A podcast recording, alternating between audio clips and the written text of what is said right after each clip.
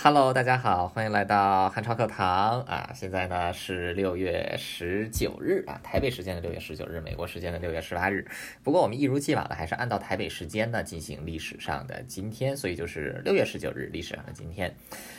今天呢，其实是讲两件事情，但两件事情又稍微有那么一点关联啊。而且如果把这个关联建立起来的话呢，汉超课堂就会被挂上辱华的标签啊。不过没关系，这个辱华咱已经不是第一次了啊，而且这个已经今年都辱华，不知道辱了多少次了。俗话说得好嘛，人生这个人生在世啊。总有要辱华的时候，要么是你主动的屈辱，要么是你被动的屈辱啊。作为一个这个一向非常主动的这个好少年啊，不对不对，好中年啊，这个我一向都是主动啊，所以今天我们来主动辱一辱华。呃，具体到底有没有辱呢？听这个仁者见仁，智者见智啊。这个我们一起来听一听。首先呢，就是来到一九四六年，一九四六年的六月十九日呢，呃，有一个人他去世了啊，呃，是一个日本人。叫这个新井耕吉郎啊，这个，呃，新井耕吉郎其实他在台湾不知道，呃，大家有没有听过他的名字？他其实是被称为台湾红茶之父。呃，大家知道台湾的茶其实蛮有名的啊，高山茶，呃，还有就是在宜兰的这个绿茶就是很有名。呃，台湾的这个红茶其实也是蛮不错的品质也很好，而且有这个很独特的风味。呃，新井耕吉郎其实就是把这个西兰红茶。给引进到台湾，并且栽培成功的人物啊，所以他被誉为是台湾红茶之父啊。那这个当时呢，这个他其实是在一九二六年啊，大正十五年的时候来到台湾啊。当时新井这个新井耕吉郎还很年轻啊，他当时是这个才二十二岁啊。他当时呢是就任于这个台湾总督府的这个平镇茶叶事业研究中心啊，就是平这个平镇区，也就是现在的这个桃园市的平镇区啊，就是当时是有一个茶叶这个研究中心。那到一九三六年的时候呢，当时这个新井耕吉郎就带着全家人啊，在这个日月潭啊，成立了这个鱼池红茶试验所，开始在台湾呢种植和培育啊这个西兰红茶。那这个很快呢就开垦出了七十一公顷的茶园，呃，并且呢这个啊开就是当时这个开办了台湾的第一所啊西兰式红茶厂啊，就是这个啊池木制茶厂。那当然，这个 就是啊，新井耕吉郎可以说也是把这个红茶在台湾发扬光大啊啊。不过后来到了一九四五年的时候呢，日本在第二次世界大战当中战败。那很多的这个呃，就是日本人呢，他都得要离开台湾。那新井耕吉郎呢，就是也只只好啊，就是准备离开台湾。呃，那这个当时他其实这个呃，还是这个争取延续了一段时间啊，就是留在台湾一段时间，继续呢这个帮助本地的农民茶农啊，来继续栽培台湾的红茶啊。不过很可惜，就是一九四六年的时候啊，只有四十二岁的新井耕吉郎因为这个疟疾啊，在台湾过世。呃，然后。后呢，他就是这个在日月潭火化啊，然后这个骨灰啊，这个带回日本。呃，不过更可惜的就是这个呃归国途中呢，他们的这个客轮沉船了。他的女儿倒是生还了啊，但是这个新井耕吉郎的骨灰就永远留在了这个太平洋里边。啊，那这个新井耕吉郎，他被誉为是台湾红茶之父啊啊，这个到一九五一年的时候，台湾的红茶已经可以这个外销，成为了这个台湾的一个重要出口产品啊，可以说新井耕。耕吉郎在过去二十几年的这个啊，他的这个啊辛苦可以说是这个功不可没的。那包括就是在现在的这个啊，这个日月潭的茶园啊，还有就是这个新井耕吉郎的纪念碑。那包括到了这个二零零七年和这个 二零零八年啊，还专门是在这个日月潭。这个南投这个地区啊，然后有这个专门的对于新井耕吉郎的纪念活动啊，所以说这个是历史上啊非常有名的一位日本人啊，这个帮助台湾啊，这个把这个茶叶带回去，并且被台湾人所纪念啊，所这个感 这个感恩啊，每年现在这个新井耕吉郎后人都会被邀请回台湾啊，参加到这个每年这个就是在南投日月潭啊举举办的纪念活动。那为什么说这件事情辱到华了呢？啊，其实新井耕吉郎并没有辱到华啊，反而是另外一位人物啊，就是也是同样在同一天逝世的六月十九号，同样在六月十九号逝世的一个人物。那他的死对比新井耕吉郎的这个死啊，还有就是后世对他的纪念啊，那绝对就是辱华辱到了这个就是没边儿了。这个人是谁呢？他叫荣国团。呃，荣国团如果说是在中国成长的朋友，可能有听过这个名字啊。不过在台湾的朋友的话，应该是 没有听过这个名字的。呃，荣国团在中国或者说在中华人民共和共和国的体育史上是具有十分重要的地位的。他是中华人民共和国建立以来的第一个啊，就是世界冠军啊，运动界的这个世界冠军啊。他是打桌球的啊，就是这个中国叫乒乓球。呃，那他俩这个他的桌球当时是取得了世锦赛的冠军啊，并且这个开创出了这个中国桌球的一片这个黄金时代啊，可以说荣国团是 功不可没的。呃，荣国团他是一九三七年的出生啊，他是香港人。呃，后来是在这个十五岁的时候呢，进入这个乒乓球这进入这个桌球界啊，并且闯出了这个名次。那这个在一九五六年的时候呢，在这个世界桌球锦标赛上。他当时这个击败了日本的非常有名的选手啊，这个迪村一这个迪村一之郎啊，他击败迪村一之郎 一战成名。那因为这个他出身于这个就是啊下层啊，当时香港其实还是有非常多的红色共产势力啊，所以他其实也参与有这个红色共产势力的活动。他在政治立场上来说呢，就是属于亲共的这一方。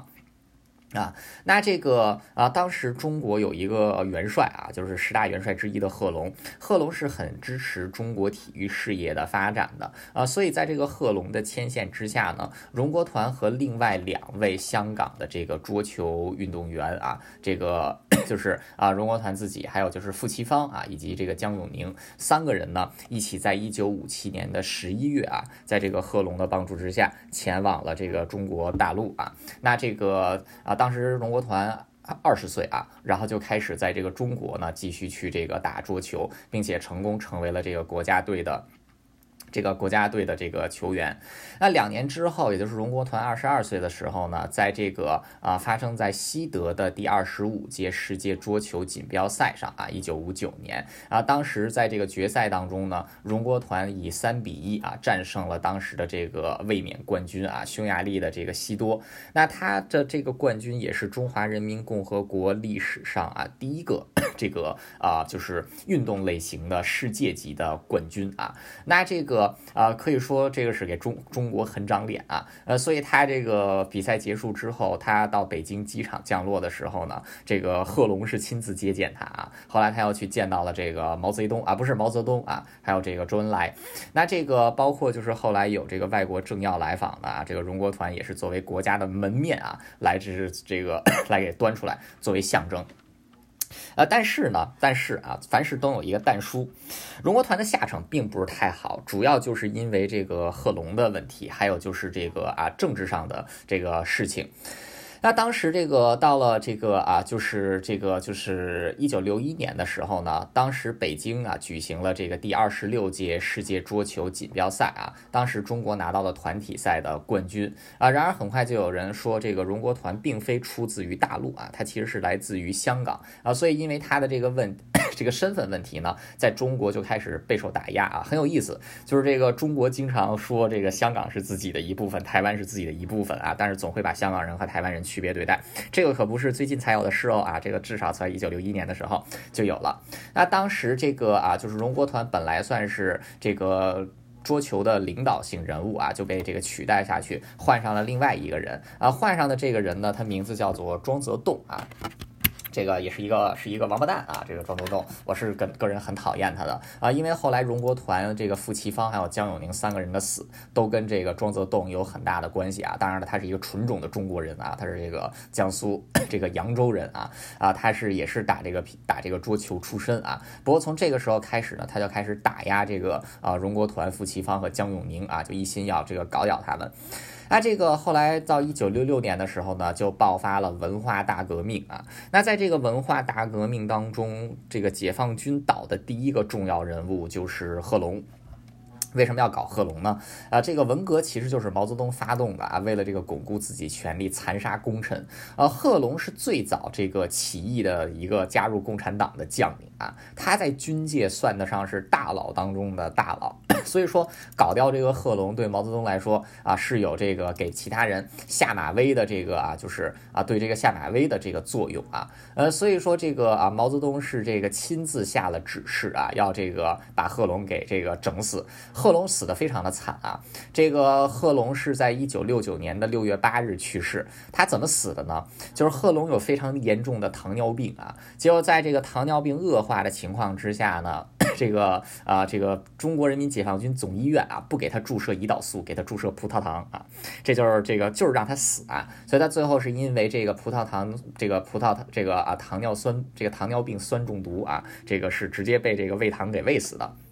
六九年的时候死的，荣国团死的比他还早。荣国团死在了一九六八年的六月 十九日啊，也就是历史上的今天。那因为荣国团是被贺龙啊这个提拔出来的啊，再加上他不是一个中国，不是一个。大陆人啊，他是这个香港来的啊。尽管说他为中国立下了汗马功劳啊，但就是因为他的身份，因为在政治上的这个牵连啊，他也是遭到了这个残酷的迫害啊，这个 各种批斗啊，各种打骂啊。终于在经过了这个两年的毒打和羞辱之后啊，这个荣国团不堪其辱，选择在一九六八年的六月十九日啊上吊自杀。那这个他被他当时在死后也被安了一个罪名啊，叫这个反革命畏罪自杀啊。这个 就是啊，这个火就给就这个遗体随便的就给烧掉了啊，这个骨灰都不知道去了哪里。那同样来自香港的这个傅奇芳啊，还有江佑宁，也是给这个中国桌球事业做出了杰出贡献的两个这个 就是啊所谓的香港同胞啊，也是在文革当中自杀